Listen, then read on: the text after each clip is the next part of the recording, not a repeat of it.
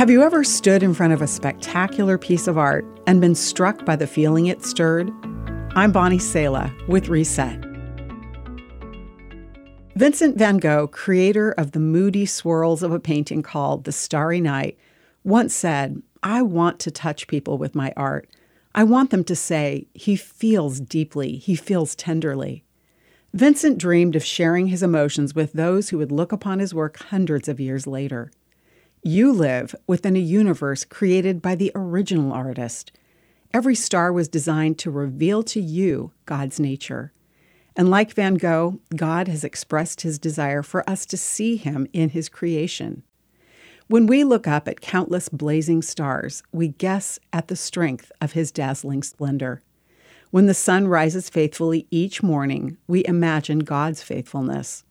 When we see the green of spring, we experience God's capacity to bring new life. The Bible book of Romans says, They know the truth about God because he has made it obvious to them. For ever since the world was created, people have seen the earth and sky. Through everything God made, they can clearly see his invisible qualities, his eternal power, and divine nature.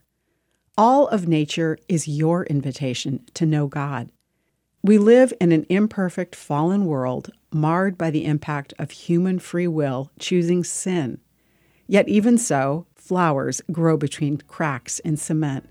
The breeze finds us in the heat, and the rain that waters us all declares to us again and again who our Heavenly Father is. I'm Bonnie Sala with Reset. To read, share, or hear this again, or to find more resources like this, visit guidelines.org.